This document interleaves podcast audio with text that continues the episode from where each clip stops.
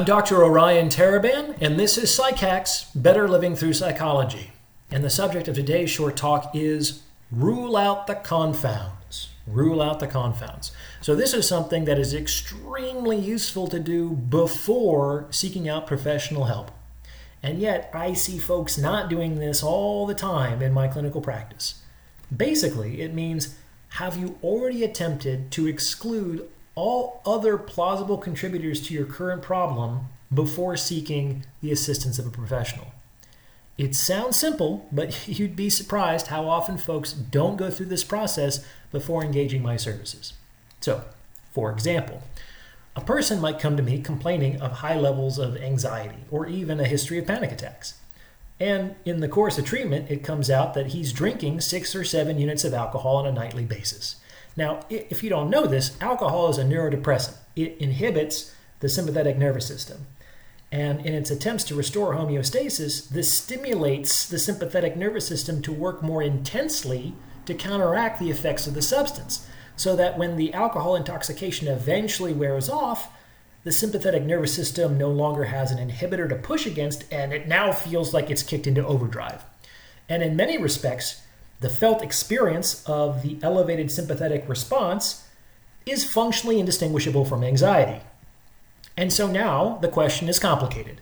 Is this person legitimately dealing with an anxiety disorder, or is he experiencing the withdrawal syndrome of acute alcohol with, um, withdrawal?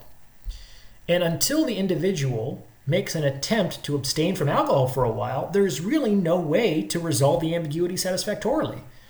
And it's hard to create an effective intervention or treatment plan if the actual problem hasn't yet been reliably identified. And this is something that a person, in most cases, could have done on his own before contracting with a therapist. As hard as it is, let's try to go two weeks without drinking and observe its effect on anxiety. Best case scenario hey, I'm not getting as anxious. Maybe I need to focus on restricting my alcohol intake as opposed to seeking help for panic attacks.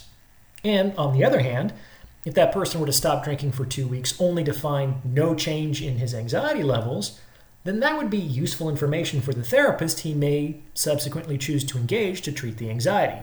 I mean, any decent therapist will conduct a drug and alcohol history fairly early in the course of treatment, especially if someone presents with symptoms of an anxiety disorder or a mood disorder in general. Then the individual can say to the professional, hey, I tried this, this, and this, didn't actually solve the problem. What else you got? This will help make that session way more useful, effectively giving you more bang for your buck and increasing the likelihood that you're both on the right track. So, if possible, rule out your confounds before seeking out professional help. So, that's what I've got to say. If you have a topic you would like discussed in a future episode or would like to set up a consultation, you can contact me at psychhackspodcast at gmail.com. Talk to you soon.